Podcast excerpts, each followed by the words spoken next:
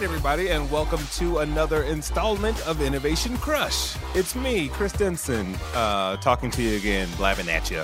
Um, and uh, in case you're just tuning in for the first time, this show covers all things marketing, innovation, ideas, um, creative business strategies, et cetera, et cetera. And uh, we try to have fun while we talk about it. And uh, today, I have uh, Pop Tart impresario um, or in Kingpin. No, just kidding. Uh, Steve Streit. Say hello, Steve. Uh, Chris, how are you? And uh, it is true that I'm intermittently eating a um, brown sugar frosted Pop Tart as we speak. Oh, details. Brown sugar. I, I, like you already. You're already detailed. This is going to be a great interview. Uh, why are you Why are you eating a Pop Tart on on the show? This is this is the first, by the way. I was hungry, and it was the fastest thing I could think to put in the toaster. Albeit, uh, try to be healthier, but yeah, there's bagels, and I mean, there's all kinds of stuff you could have. Eh, that's fine. Um, I, I, like Pop Tarts myself, so um, I wanted to at least start with a little bit of 101, right? Um, Steve Streit. Earlier, I was singing Easy Street from um, uh, from Annie, the original one. But I, I, don't know if you go by that name. But no. uh, but would love to just get a sort of a 101 on you and um, and Green Dot Corporation and the, the multiple uh, things that are, are, are in the the proverbial envelope there. Uh, you bet. What's the uh, uh, what's the best place to start? Do you want to hear about Green Dot Corporation and uh, well, how that got started, or yeah, or, let's, I mean, or, let's kind of back up. Uh, you, you, know, well, yeah, let's. I mean, let's start with with Green Dot. That would be awesome. Um, just to, to get people up to speed with where you are. I mean, it's an amazing, amazing story, an amazing product. So um, we can start there, and then and kind of back up to the the history of, of Streit. Yeah. Okay. Well, um, today Green Dot is a bank holding company um, based in Los Angeles, California. And our main product that we invented many years ago is the prepaid debit card that you see sold at uh, retail stores all across the country. So if you go into any uh, CVS, Rite Aid, Walgreens, 7 Eleven, um, Walmart, uh, you know, so forth and so on, you'll see a green dot rack that has a collection of MasterCard and Visa products that are prepaid debit cards. They're just like a bank account. They are a bank account. And uh, consumers can use those to uh, use uh, to control their money and uh, be part of the banking system in the same way that you may have a checking account or or savings account. So that's what the product is, and uh, that's what we are today. And it's become a good sized company. But maybe through this interview, I'll, I'll share with you the rest of the story. Oh, that'd be great. And you'll have the background. I guess, uh, well, def- define invented right? Uh, you know, I think we hear that term a lot, especially in these kinds of interviews where you know, um, and uh, when you talk about the prepaid card industry, right? Let's can we get the sort of the the beginning of the invention yeah. of what is now known as prepaid? Well, so uh, rewind uh, to the dark years of 1999 when uh, the internet uh, was called online and when the way you accessed that internet was through a dial-up uh, connection from typically it was America Online or Prodigy would have been two big ones, and I'm sure there were others I don't remember. Um, but you know that's the world we lived in, and you would uh, boot up on your your modem, and you would go get a cup of coffee, take a shower, and by the time you got back, uh, if you were lucky, you were online. And uh, that's where we were. Uh, broadband, or what became known as high speed, was not really uh, known except to certain college campuses in a trial format. And but everyone knew that over time, broadband and high speed would be in every neighborhood, and then in every home and apartment building. And when that happened, the internet would one day become something big with uh, bigger files that you could exchange and all the things that, in fact, has happened. And has happened in even a bigger way than I think anyone even predicted back then. Yeah. Uh, but back then, it was all a dial-up world, and I was having uh, I was in the radio business, so I was in the radio business for almost 20 years uh, as a disc jockey early in my life, very early, like college aged and that kind of thing. But I was not very good at it, but I did it. And uh, although my only claim to fame, Chris, as a disc jockey is uh, I was the fill-in host for American Top 40 with the legendary Casey Kasem. Oh wow! And I worked for Casey uh, for a short period of time. I did about eight shows, and then he called me up and fired me because he said I was not natural in the way I read the long-distance dedications. oh man, I should I should I should have sent you a dedication just so you could read it on this show, and we could get we could either prove him wrong or uh, nod in agreement. Well, uh, if, if uh, Mr. Kasem were alive today, he'd be jealous that I was on your show, and he would have known that he made the wrong choice. well, yes. Well, if if he had not said that, you probably would not have taken this path, right? I mean, well, you, you, know, you got you got no, pointed. He was sort of a side job. I was at that point a manager in radio, and but uh, but enjoyed the creative aspects of radio in those days. I uh, uh, came up with a lot of different formats, or I took other people's formats and executed them differently, and had a very successful career um, in uh, formats that were targeted towards families and women in particular, and the format is called adult contemporary. It's still around today. Every market uh, in America has a leading adult contemporary radio station. Um, in Los Angeles, it would be KBIG or Coast FM, and those stations are all still there. And and those are the types of radio stations that I have programmed and managed around the country. And that's not to so, be confused with adult websites, correct? What's that? No, yeah, adult contemporary would be uh, moms and minivans okay, and that great. kind of thing. All right. Yeah. It's a whole think, genre. Think uh, Celine Dion and, uh, you know, that kind of music. Yes. So, okay. So I was doing that and, uh, and uh, was leaving radio after 20 years. And as one of the little goodbye parties that I had or, or lunches that I had, I was invited out to lunch with a guy who was a record rep at uh, Disney Records, or I think back then it was called Hollywood Records, over there in Burbank. And I had uh, lunch there with him, and he told me about this new website they had called Go.com, uh, which was the Disney ABC website. And uh, that, you know, was going okay, but that really only kids ever came to the site and they never bought anything. And so he wasn't quite sure whether or not it would work out. And I said, why don't kids buy anything? And he said, well, because kids don't have credit cards. Adults do, and most parents don't want their kids to buy stuff online with their cards. So that was really the, the beginning of the idea. And I came home and I was driving home and I thought of something called a million dollar idea. And I wrote it down on a piece of paper and I went to my neighbor's house, a fellow named uh, Chuck Murray, who lived next door to me in, uh, in San Marino, California. And I said, hey, Chuck, I have this idea for a credit card for kids. And, you know, he said that was interesting, but that was about that. And, uh, and over some months to come, I refined that idea and realized it can't be a credit card; it had to be a debit card. But you had to be a certain age for a debit card, and you start learning all the technology and all the rules. And uh, that's what the invention or the thought was. But the product didn't exist. There was a product uh, that was similar that was sold by some banks called Visa Bucks, uh, and these were all called host-based stored value cards. And as the process went further, it occurred to me that Nobody knew what that was, and it wasn't a great marketing handle. But whenever I explained my idea to investors or to a family member, um, they would say, Well, I don't know what you're talking about. Do you mean like a prepaid telephone card, like a calling card? And I'd say, Yeah, just like that. When you use the minutes, you're up, and here, when you use your money, you're done. And I said, prepaid. I'll call it a prepaid card. And that's how I came up with the phrase prepaid. this is amazing. And uh, with that, we launched with the iGen MasterCard, which stood for Internet Generation.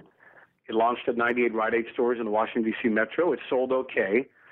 But uh, kids were not buying it to buy stuff online. It was adults who were buying it to pay bills and to do various things. And so we talked to some of the customers and said, hey, how come you're, you're buying this card? Uh, it was meant for kids. And why did you buy it? Well, we bought it because we have bad credit and uh, can't get a checking account. We can't get a credit card, but you know, we want to have a MasterCard. And I thought, aha, I've got the right product, but the wrong target audience. So right. We we pulled off the packaging off the shelf at Rite Aid and uh, replaced it with packaging that was targeted for an adult audience uh, instead of kids. And the product took off. And uh, after Rite Aid came CVS, and after CVS came uh, other retailers. And one by one, we built up to where we are today. And today we're in 100,000 retailers. And we also have a checking account product that's at retail and also online and in the app stores called GoBank. And it's become a big public company, but that's how we started. Now, you know, you hear a lot of entrepreneurs go, "Oh, and I had that one idea, and then I, uh, you know, I decided to do it." Like, why? Why was this the idea you decided to go after? Right? Because I, I, would imagine after, especially years in radio, and you, you, know the number of guests and, and just the creative juices that kind of flow in a, in a creative production environment, you're just constantly thinking of ideas anyway. Um, but why was this the one you decided to kind of eh, put your your heart and energy into? Um, eh, uh, yeah, just you know, why why was this the thing for for Steve? Well, I think it was something, which is why. Um, you know, after I left uh, radio and went into this full time, I was lucky enough to have had some Clear Channel stock. And when uh, Clear Channel bought the company I was with, I was with a company called AMFM. And when the company was purchased by Clear Channel, my stock turned into Clear Channel stock, and so I had some money left over. And uh, and by the time I came up with this idea, I'd blown through a lot of it uh, because I wasn't working and I was living off of savings. And so I think uh, uh, So by the needed your own time this almost. one came around, I realized that I had no choice but to make it successful. And I also had a friend from radio who we're still best friends. His name is Benson Reisman, who was my co-founder. Benson worked for CBS Radio, but did the same type of thing I did. And uh, he said, "Hey, I'll do sales if you do everything else and you fund it. Uh, you be the money guy and the manager, if you will, the CEO, and I'll be the sales guy." And that's what we did. And Benson encouraged me a lot too. He said, "Hey, I think you have something big here. You know, you should really focus on this." And I think it was a combination of desperation, knowing that I really couldn't change course and I had to be committed. And we did think it was a pretty cool idea, and we were getting traction in our sales meetings with retailers, and so uh, we we kept at it. But it's not obvious. Uh, the idea is not obvious in retrospect, and the product success has not been obvious. Uh, and it's been a wonderful journey. I mean, there's been so many near-death experiences over those 15 years that the company's been around, but that's part of the journey, and it worked out okay. But that's but that's why that idea made it. I think it was in the absence of any better ideas, uh, it, it seemed like the right idea. Well, it's kind of it's kind of like stay the course, right? Like you know, especially Yeah. if, if you've got like if, you know you're halfway there, right? You look back and it's too far to go back, and you look ahead and it's almost too far to see. But you're Yeah. like stay the course. And wh- what was that piece of it like? Because I'm sure there was a transition part. Like you said, you were kind of running out of your own personal money. Like you, you may have needed your own prepaid card at that point in time. Um, but you know what? Like what were you going through at that point where you go like, uh, you know, you're kind of in the middle of the sea of decision. Well, it wasn't a great time, you know. Um, and I was 30. Uh, I'm 53 now, so maybe I was 37. Let's call it 38 at that point. And uh, and I had uh, two of my own kids. I later ended up adopting a bunch of kids, uh, so I had an even bigger family after that. And um, and it was not a glamorous time. You know, I've, uh, you see a lot of stories in movies. Uh, uh, you know, where it's very sexy to be a startup and. Uh, you know, it's a lot of young people talking fast and having parties and uh, all this exciting thing. Totally not true. Uh, that was not my experience. I mean, it was a it was a depressing, grueling, stressful period. I had kids who were in school. I had a wife who didn't uh, work, at an outside job, and uh, and uh, I was coming close to losing my house and uh, losing uh, any support system and anticipating, gosh, will I have to move in with my father-in-law in Hollywood, Florida? Or uh, if I sold my house, how much could I get, and could we afford an apartment and keep the kids in school, and all that. It was not sexy or romantic or glamorous. It was depressing, stressful, and anxiety-ridden, and really would never wish it on my worst enemy. But, it, but at the same time, as I look back at it now, it was important. If it had been easy, I probably would have blown it. In other words, um, if I if I had been a wealthy man back then, I would have given it up in a heartbeat. Way too difficult. Or if I had known banking better and I, I knew nothing about the financial services industry, if I had known, I would have probably dropped it because I would have known how hard it was. But right. when you, uh, but but I think ignorance is bliss many times when you're running a startup, and desperation is the fuel that drives ambition. And uh, and I was both desperate uh, and didn't know everything, and I think that's came together to make a success. But as I said, it's not obvious, and it was not a uh, not a pleasant or enjoyable time. It was a stressful and anxiety-ridden time for me, anyhow. All right, desperation and ignorance. I just wrote that wrote that down uh, as the two pillars of uh, success. No, it, it, it's. I mean, there is a theory around like um, being too naive to know better, right? And I think that's Right. kind of where a lot of innovation comes from because you don't know the rules. I think once you once a lot of people learn the rules, they'll like they start to play by them. Um, but There's a great quote from the movie uh, Titanic, which sounds silly that I'm quoting, but there's a narrative voiceover at some point in the movie, and it was talking about the captain of the Titanic, who was the most experienced captain in the uh, White Star Fleet, I think it was called, that owned the Titanic, and they appointed this captain the head of the Titanic because he was their most experienced captain, and this was their most expensive and most important ship. And there's a great uh, uh, expression that says, uh, all 35 years of that captain's experience conspired to cause the sinking of the Titanic because the captain was so convinced that he knew the right answers. He had sailed so many other kinds of ships, but was not familiar with this new ship with all this new technology. In that day, it was a very advanced uh, ship for its time. And had they have had a younger, less experienced captain, he would have actually likely not sunk it. And it's a great expression, and I think that's very true in entrepreneurism. That uh, if, if I had been a 35 year veteran banker, I would have had a hundred reasons why this would never work, and I would never have even pursued the idea. And that's uh, that's true. That's a great example. Yeah, no, that's that's great. I, I liken myself to Denzel Washington in Flight where I was just too inebriated to make a, a logical decision. uh, how Innovation Crush started.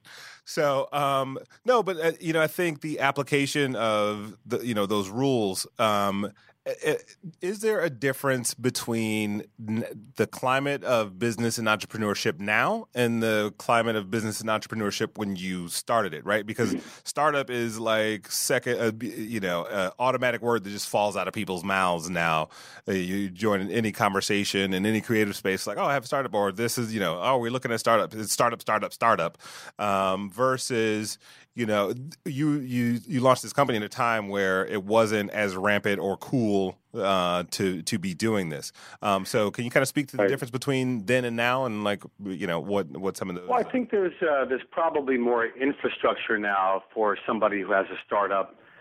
Uh, although you had it then, you had incubators uh, certainly then. You had a lot of venture capital and a lot of successful startups, and you had the internet bubble in uh, 98, 99. So I think you had uh, certainly a lot of startups, but my, my sense is there's more infrastructure, there's more knowledge, and more process that's put around how you build a company from scratch. But um, and there may be, at least in financial services, way more regulation and way more process. But having said that, I'm I'm sure that is very similar, and probably has been. There are some great shows if you ever get a chance to watch them on the History Channel and others that talk about like the titans of America and how U.S. Steel was born and how General Electric was born and really fascinating things and even looking at those uh, stories of entrepreneurism dating back 100 or even 200 years ago, or even America itself, which was a, an entrepreneurial startup uh, by the people like George Washington and others who came over from Great Britain, right? So um, even the country is a was an entrepreneurial startup that wasn't sure that it would work and that it would make it, and broke all the rules and um, you know, very unique uh, start to our own country. there were um, a lot of rules that were broken at, at that point in time. But yeah, right. but you're absolutely right. I mean, it, you know, it's kind of like, and, and that's why, you know, I look at sort of the Airbnbs uh, of today or the Ubers and even kind of what you're doing, right, is is kind of like bending the rules. You know, um, I'd like to, to chat a little bit, you know, obviously about GoBank and, and Green Dot. And um, I, I would start with what have you learned about your demographic right? You talk about this shift and this pivot at the very beginning where you're like oh that's not our audience. This is our audience. Um, right. so tell us a little bit about that group and how you've been able to grow that over over the course of the years. Well our um, our mission uh, has broadened over the years and and our mission as a company meaning green dot corp and green dot uh, bank is to reinvent personal banking for the masses and we define the masses as, um, in effect, being the other 99%. Um, demographically, it's American households making less than $75,000 a year. And, you know, that means that if it's a household, right, that means you could have two or three workers in that household. And uh, so that means you're not making a lot of money in any one individual. And that demographic is, is more than two thirds of the entire country. Households making less than $50,000 a year among all workers in the household is uh, half the country. So it's a very, very big demographic. And the way that things have evolved, you have two macroeconomic changes happening that have made things uh, look good for Green Dot and has helped us a little bit. One is the fact that um, the banking infrastructure that we have today in our country was never made to service uh, low income people at scale. So uh, you always had low income populations in the United States and in every country.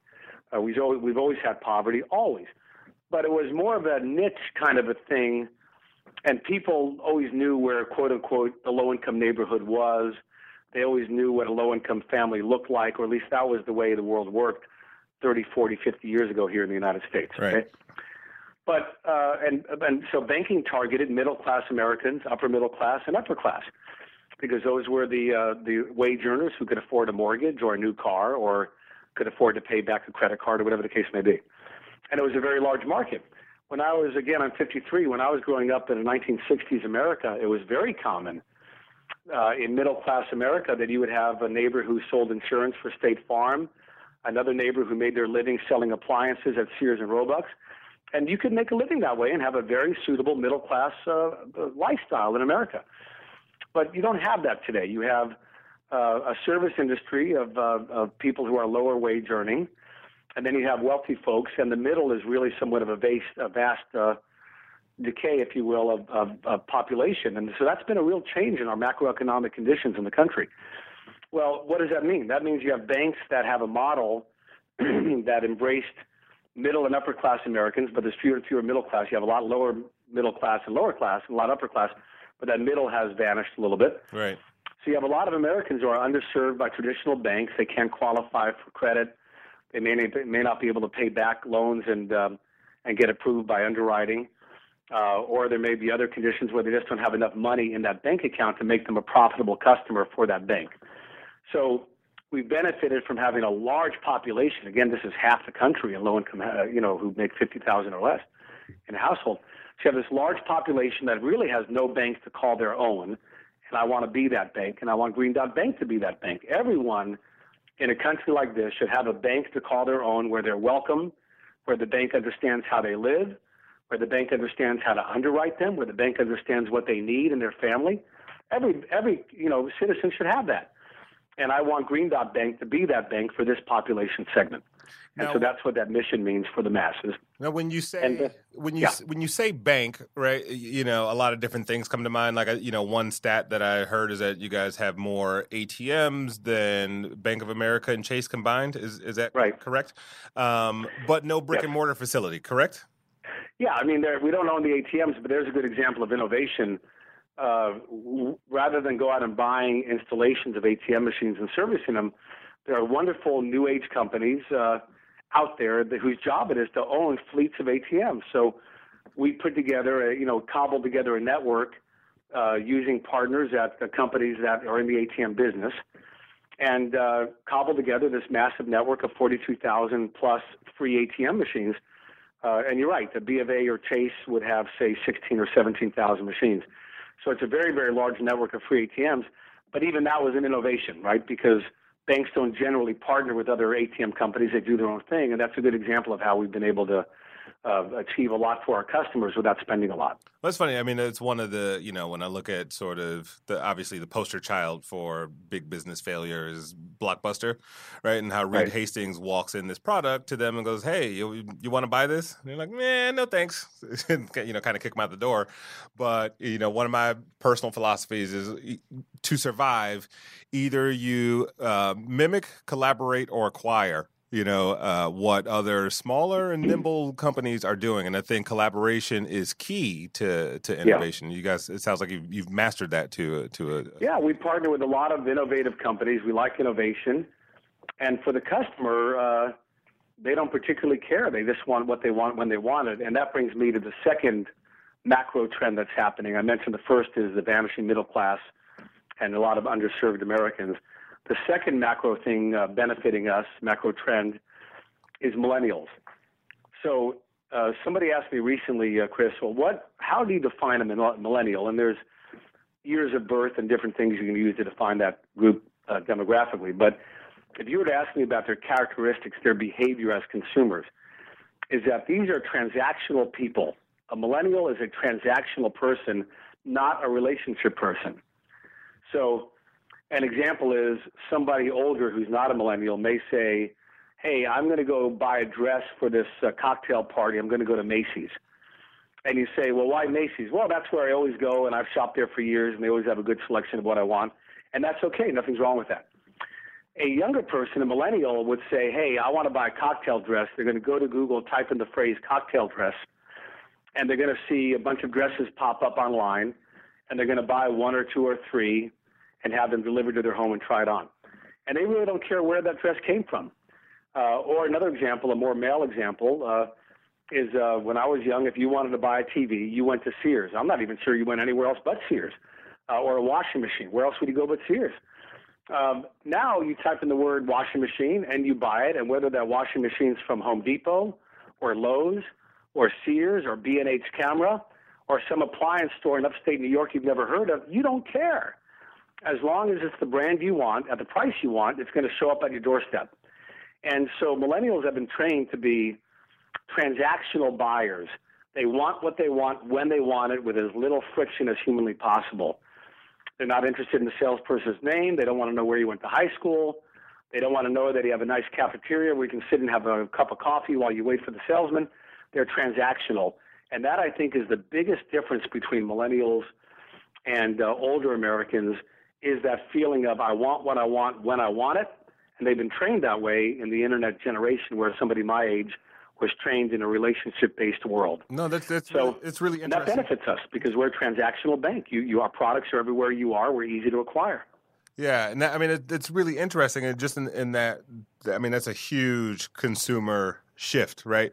And I think in that, and maybe you can speak to this a little bit. Um, how does a brand go about developing or developing an affinity from an audience right? Like uh, why would i choose the guest cocktail dress you know versus right. the other 20 that i'm served? Or if it's all about the transaction like a go bank versus a you know a chase you know you're going to make it easier but you're going to both chase and you want to be the preferred outlet right? So how do you go about building affinity in an environment where it's it's more about the ease, I guess. If, if, right. if I can summarize. Ah, that's a, a very sharp question. I'm trying to think how much of this I want to divulge. This is sort of part is, this, is this your secret sauce? The, well, I don't know if it's a secret sauce, but it's a an ingredient in the sauce, maybe. So um, I mentioned that millennials are transactional.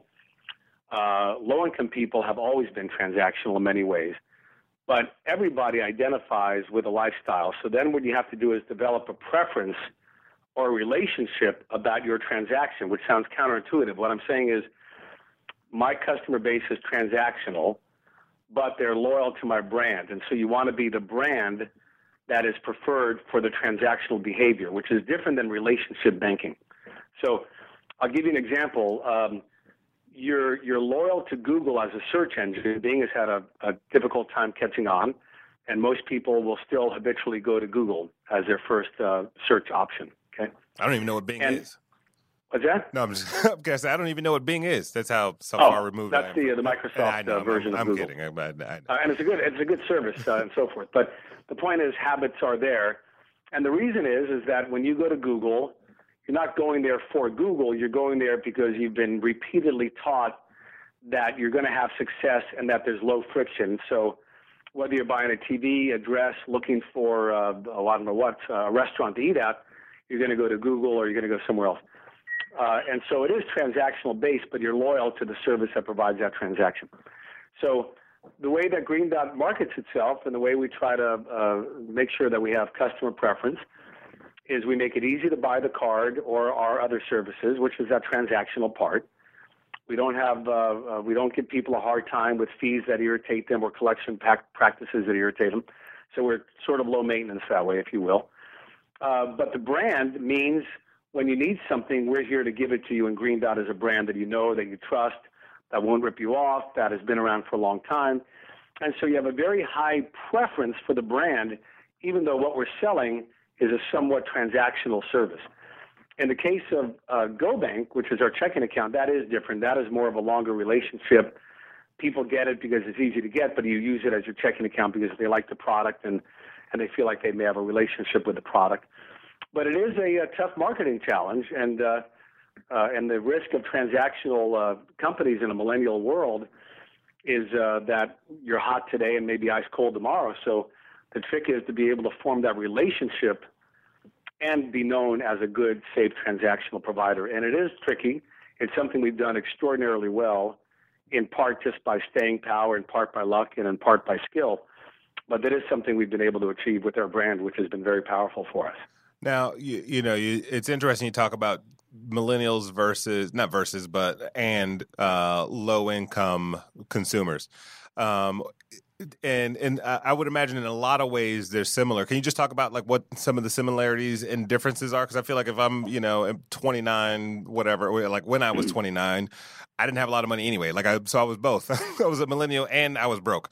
So, um, right. so, so like, how do you do you separate those out, or what do you see as like some differences and similarities between the, the two? No, we don't. We don't break them out. I mean, different products target different segments for different reasons, uh, but but generally, uh, being low friction and easy to get, and having very fair and transparent fee policies, that's in fashion no matter how much you make and what your age is. So those are sort of universally held positive attributes as a brand. Um, so uh, no, I think we try to design all of our products to be that way, but it's just that if you're older, you're likely not going to gravitate it. If you're uh, to it, if you're 55 and you have money, you're a relationship guy. It's just based on how you were raised in America. So you may, if I say to you, "What bank do you use?" That individual may respond, "Oh, I use Chase." Well, what do you use them for? Everything. They're my bank. I re- I'm, I'm a relationship guy and I've used Chase. I'll be proud of it. For 20 years, I've been with Chase. You've heard that before, right? Yep. I've been with Bank of America 27 years, and they're proud of that. A millennial would never even think that way. They'd say, well, I use this for this kind of a product. I use that for that. I think I used Bill Me Later, but I'm not sure. But I think I used Bill Me Later for a loan to buy that lawnmower. And I think I used B of A once when I had a car loan, but I'm not really sure. So it, it, the mind just works differently. Yeah and uh, and most of our customers again are in that uh, transactional world, and so our marketing uh, is about the reliability of the brand, and that we're here when you need when we need you. But you wouldn't have a commercial that would say Green Dot for all your banking needs. That that statement would not make sense to a millennial but it wouldn't make sense to somebody 55 or 60. Well, it's interesting you talk about it like the the um, transactional platforms, right? I, I, someone sent a, an email around and said, "Oh, I have Jay Z and Beyonce tickets. Who wants them?" And I was like, "I'll take them." Um, right. And I was like, "All right, uh, where do you want to meet?" And they were like, "Well, just pay me on Venmo." And I'm like, "Who is this really?" you know, because there's there's this you know kind of now I've been invited to another platform where I'm going to put my personal information into, and you know I, I'm making making a transaction with somebody who I, I really don't know that well, but right. for whatever reason, you like I don't know if it's peer pressure or what if there's a psychological, you know, uh, kind of term that you go like, oh, I gotta okay, I guess I'm I'll be cool if I use Venmo. Um, can you, is there any insight you have on that sort of behavior, and especially across yeah. multiple platforms? It is peer pressure. I think that's a very good way of uh, describing it. It's called just like me disease. That's what I call it the reason why the internet is so perfect for fraud for so many people is that you're on a site, whatever that site may be, Craigslist or you know that's a more notorious one, and it and it feels like a community. And you say, well, this person is on this site just like I am. They must be like me, and you assign your attributes to them, which uh, lowers your guard. And uh, that's why, uh, you know, if a stranger came up to you on the street, even if they were well dressed and looked well groomed and everything, and asked you for your social security number and your debit card and your personal PIN number, in a million years you'd never do that. Right. Because you're looking at that person and you're saying, well, he's not like me, and why would he ask me that? And he just came up to me out of nowhere. I'm not going to trust this guy. But if that same individual uh, sent you a message on, uh, I don't know what, on Instagram or on Facebook and said, hey, uh, Chris, it's Steve hey, I've got this really cool, uh, you know, as you said, I got two tickets to Beyonce tonight. And if you want, I notice you're on Facebook like I am. I'll go ahead and send that to you if you give me your information. You know, you're going to do it. It's just not everybody. Some people are smarter than that, but you fall like, oh, they're honest. Well, why do you know they're honest? Well, they're on Yelp. I mean, they got a four star review. How bad could they be? You know, they're, and um, so I think that uh, it, it, it is interesting that you would trust a perfect stranger more than you would trust somebody that you're looking at with your own eyes. But it's how the mind works, and uh, but it's called uh, just like me disease. When you think somebody's just like you, you're more likely to trust them. And uh, con artists know that, which is uh, why they tend to gravitate towards those kinds of sites and why consumers need to be so aware of it. Well, it's kind of like I mean, you know, the the old hustle used to be call old people, right? And, and you call and ask them, tell them you they won a contest or something. Right. Like all I need is this information. But um, you're right. We've gotten to this habit of giving up our information. Now, do you see? resistance because like sometimes I, I have conversations around this idea of a dial back where people are willing to give up less information unless they are a little bit more secure. I, we were talking earlier today about how many millions of hours worth of privacy policies are not read right? So you go, right. you sign up on all these platforms. You like you just you scroll down and you click the box. You don't read like, oh, we now own whatever information. Like if you look at anybody's email address on Facebook, on Facebook, it's like Steve Streit at Facebook.com. You're like that is not Steve's email address.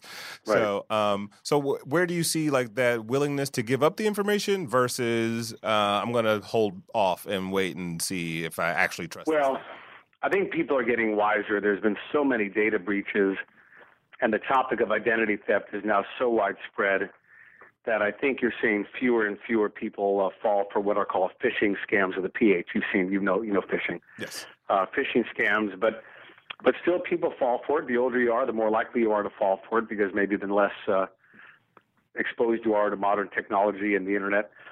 So I do think uh, that younger people are more on guard and more wary of it uh, than they used to be. But uh, yeah, people are willing to share all kinds of stuff, and, uh, and of course, so with data breaches, you don't know um, who you're talking to uh, many times. So there's no question that the internet and cell phones and texting and all that has uh, broken down a barrier to common sense, which is in the old days you looked at somebody in the eye and you made a judgment call as to whether or not you trusted them. And also, uh, you know, the the body. I believe this. I don't know if this is a scientific fact, so I don't want to misrepresent it, but it's my belief that your body is built with lots of sensory skills.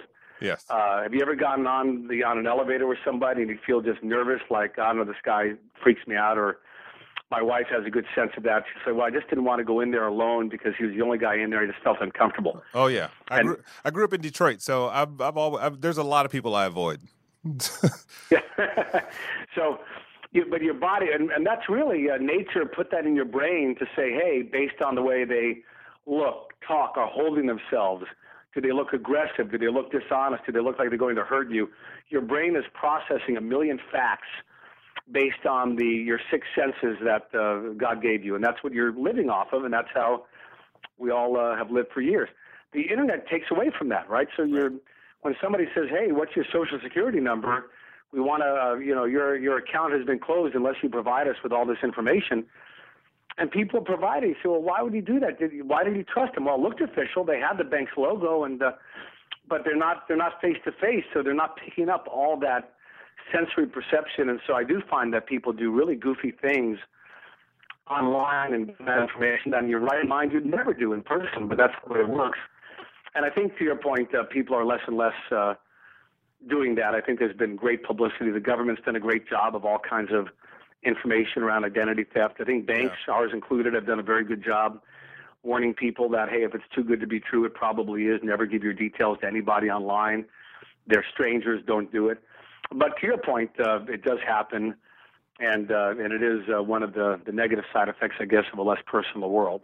Well, I think when you when you talk about the psychology of it all and sort of those you know biosensory cues that you can pick up, I feel like the the company who figures how to replicate that in a virtual environment um, will be a success right? Like if if I if I did go onto a website and there were you know certain sensory cues that that I could pick up on, whether that's through some sort of biometric functionality, like a you know like you, like you, what you'll see on an Apple Watch, um, right. but just kind of because you know Malcolm Gladwell talks about this idea of thin slicing, where it's like the more experiences you have, the less information you need to size up the next time you encounter similar situations.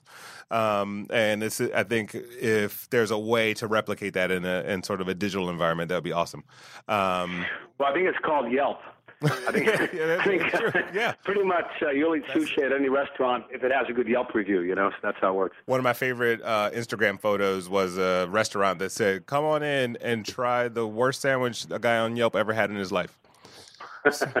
so uh, I wanted to back up a little bit because I mean you've obviously become super skilled at this and very successful, and uh, but at the same time, in the beginning, you had this you know sort of a misstep, right? And and uh, and probably I would imagine the learning curve between your realization that it's not college kids, it's low income families, um, right. is was a greater learning curve to get to where you are now than it was to go from radio to prepaid calling cards. So, what? How did you manage to like learn so much along the way and educate yourself to the degree that you have? Um, I know when we talked before, you mentioned a little bit about like just natural consumer feedback that you were getting, but to be able to apply that and to continue to grow and grow and grow over the past couple of decades? Well, um, I've always been uh, gifted with the ability to learn quickly. Um, I make a lot of mistakes. I just don't try to make them twice, but I make a lot of mistakes. And um, so I think uh, I've always been uh, fortunate to learn quickly and uh, to read a lot and to listen a lot. And I've never been ashamed to ask for help when I need it. And I've uh, found uh, repeatedly, even now, that people love to help you if you ask genuinely and sincerely and politely. Uh, nobody's going to have all the information. Nobody. I don't care who you are. Nobody's going to have all the facts. But it's amazing to me how many people won't ask. And uh, and I will. It may be somebody pouring concrete on a driveway, and I'll be curious, and I'll ask them, uh, what does that do, and how does that work, and how come this, and isn't it going to be too dry? And, and they'll tell me, no, here's the deal with concrete, and before you know it, you know something about concrete.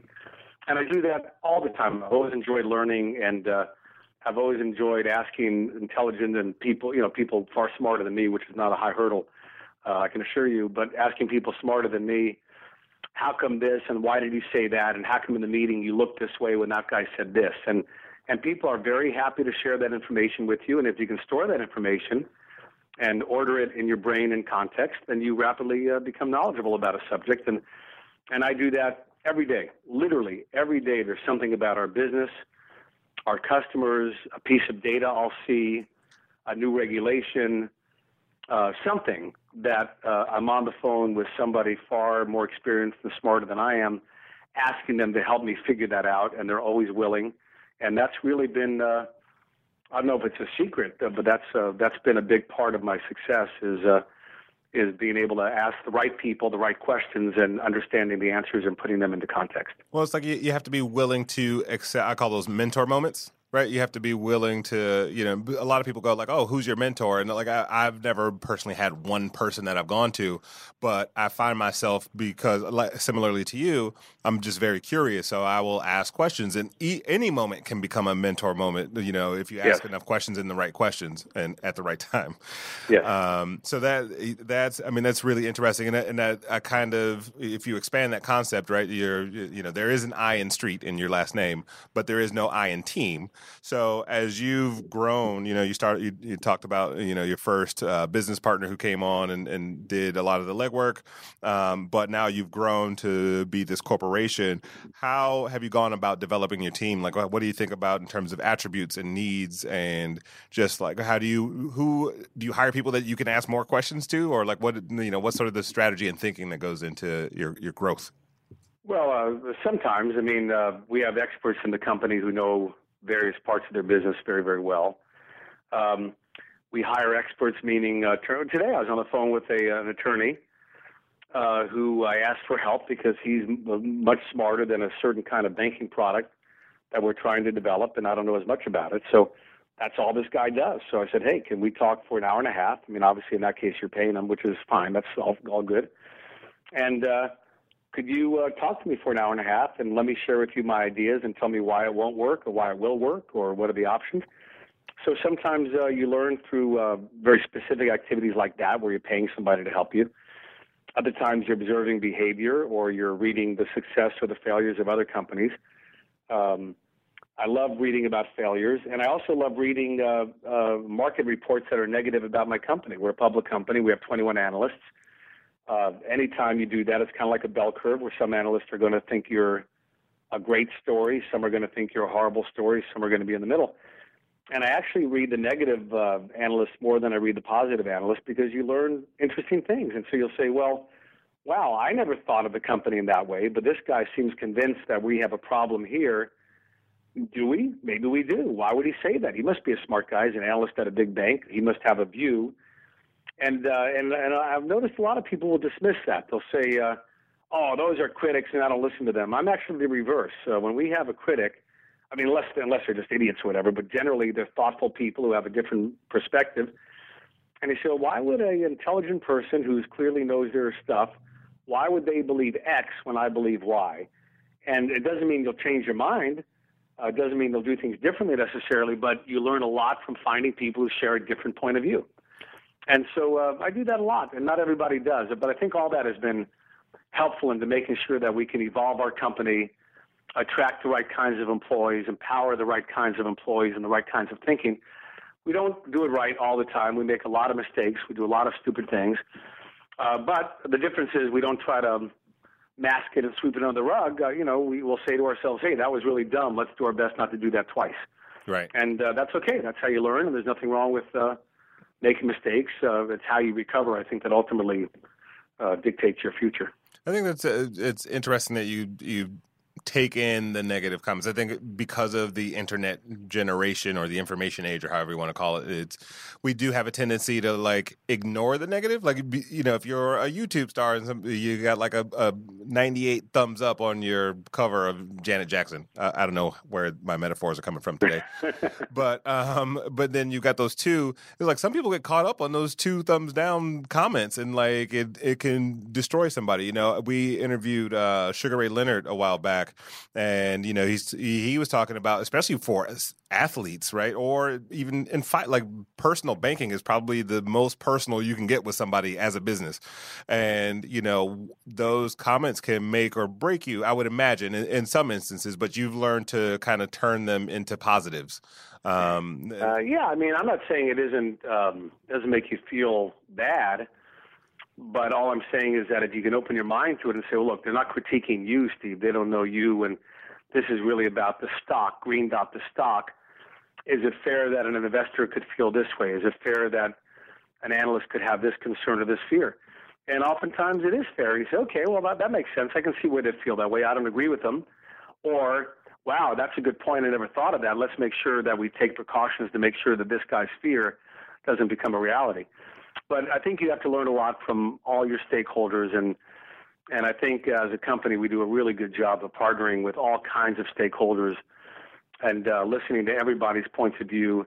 I think ultimately, uh, while you can't please everybody all the time, that's not possible. I do think that more often than not, we end up with uh, solutions, products, ideas that um, uh, that are viewed as positive by most stakeholders. Uh, what did little Steve Streit want to be when he grew up?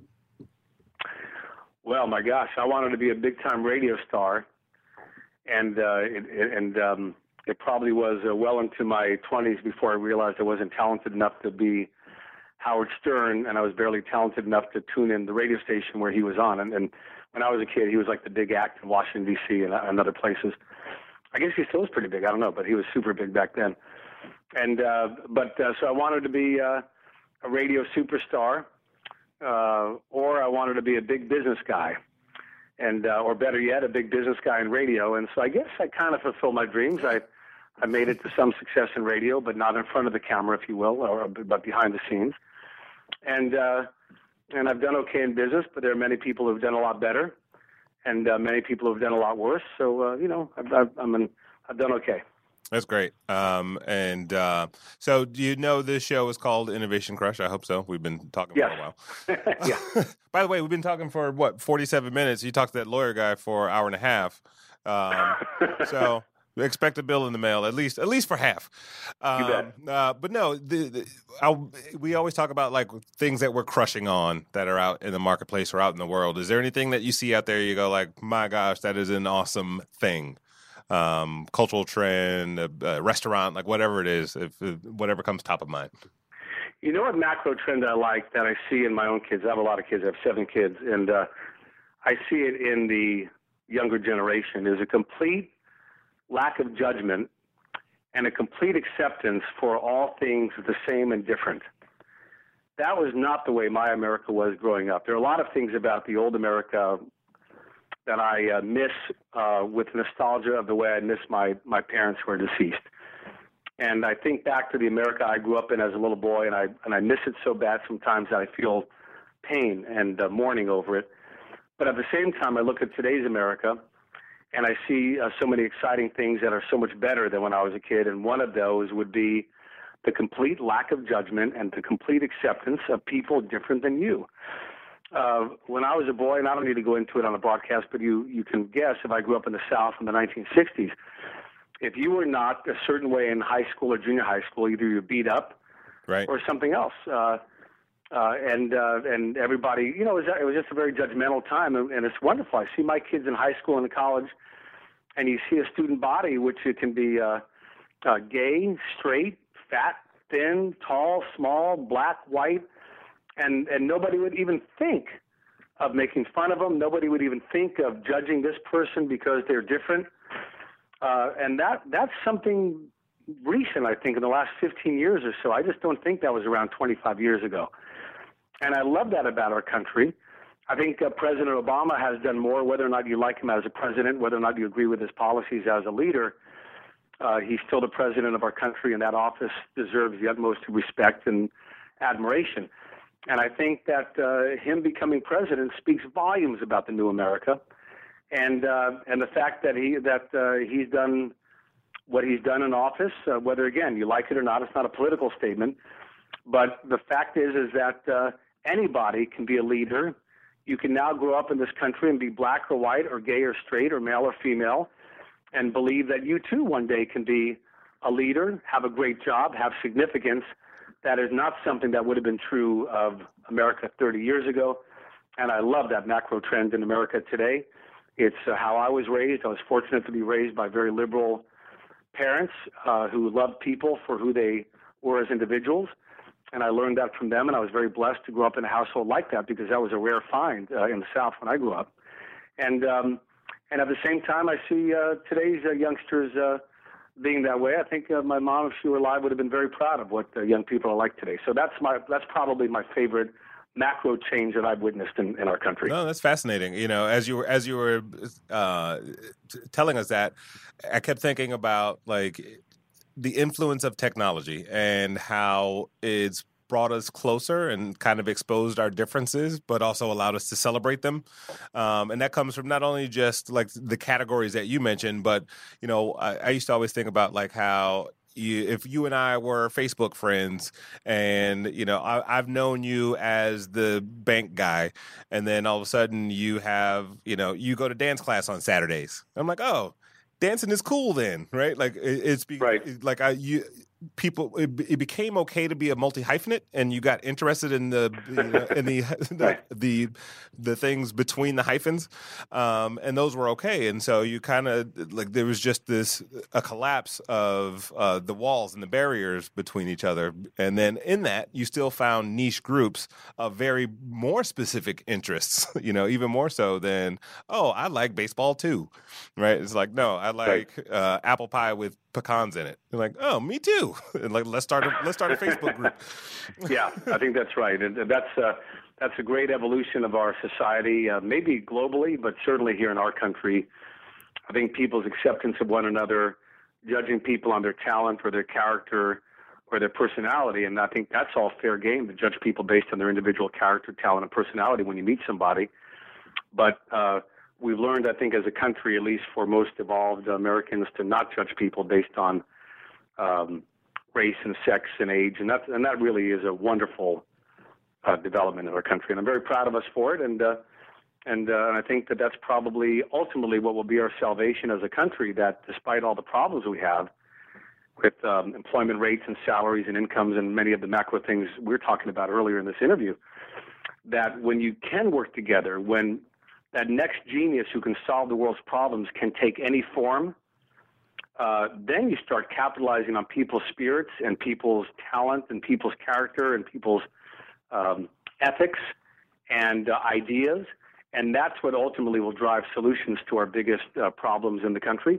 And I think that's going to turn out to be our salvation. Yeah, it's that's great. Uh, you know, you, uh, you when you were talking earlier about curiosity and and how that breeds innovation. Uh, you know, I think the other piece of that is diverse perspectives and being able yes. to speak from people or speak to people and, and collaborate with people from very very vastly different experiences than your own and kind of like oh this middle ground thing that we just made up is the is the solution it's you know um, but I, but I applaud you for that perspective um, as we close, I'd like for you to uh, finish a phrase for me, if you don't mind. Um, okay. Innovation to me is thinking up good ideas that nobody else was daring enough to think of, let alone execute. Which, which you have done well. it's worked out for me, but there's others where it's worked out far better. But Um, I think uh, you know. Hopefully, I'll live to be uh, way older than I am today. But I think it's fair to say that in my epitaph, uh, somebody will say I had a good idea now and again. Um, and maybe there'll be a little picture of a of, of a pop tart right right next to it. no, I, I, don't want to gain any weight, but they are uh, pretty good for once in a while treat. Uh, I, I, would love to die from a pop tart overdose. That like that is a, a way to go. Um, so how can uh, how can people find you in the social sphere um, or find Green Dot? Like, where, let's do let's do the shameless plugs and, and find out where we can uh, stalk you a little bit. Well, uh, so uh, Green Dot's website is greendot.com, ironically enough. So it's greendot.com. And because I'm the CEO of a publicly traded company, I'm not allowed to have uh, Facebook. I have one, but it's private, it's blocked, and I can't have any kind of social media because, unfortunately, that's one of the negative sides about being a CEO. But our company does. You have GoBank.com, you have GreenDot.com. You can send notes in through there, um, and you can send uh, you can send me an email and I'll give you my email address. How's that? But just don't ask for a reply because if I get too many, I may not be able to reply. You, you want the email address? Just don't expect me to say anything back to you. It's up to you. This is this is this is your uh, this is your stage today. Sure, let's do it. Feel free to email me. Just again, don't ask for a quick reply, uh, depending on the day. So it's s Streit s s t r e i t at greendot.com. And if you uh, want to email me with uh, thoughts, whatever, I read them all. It just sometimes takes me a while, and uh, I'd love to hear from anybody who wants to communicate. That's awesome. Um, and very generous. So uh, thank you so much for, for joining us. This, is, this has been great. Uh, you know, it, uh, we we haven't had a chance to have a talk around finance, and you uh, you were the perfect guy for it. So I appreciate that. Well, I enjoyed it, uh, and and good questions, and uh, enjoy your podcast. And have a great day. Thank you for inviting me. All right, everyone. That was uh, Steve Streit from Green Dot, and uh, this has been another installment of Innovation Crush. We'll talk to you next time.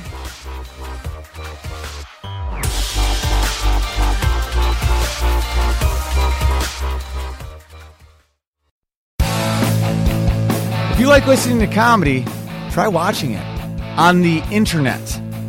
The folks behind the Sideshow Network have launched a new YouTube channel called Wait For It.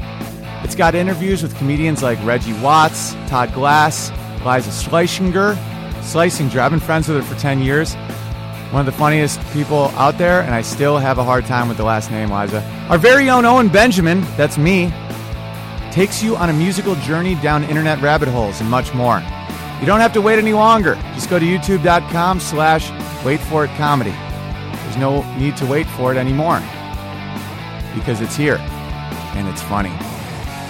And I love you. A few days ago, Brooke Tudine posted an inspirational quote on her wall that got 17 likes and 3 comments. Thumbs up, Brooke.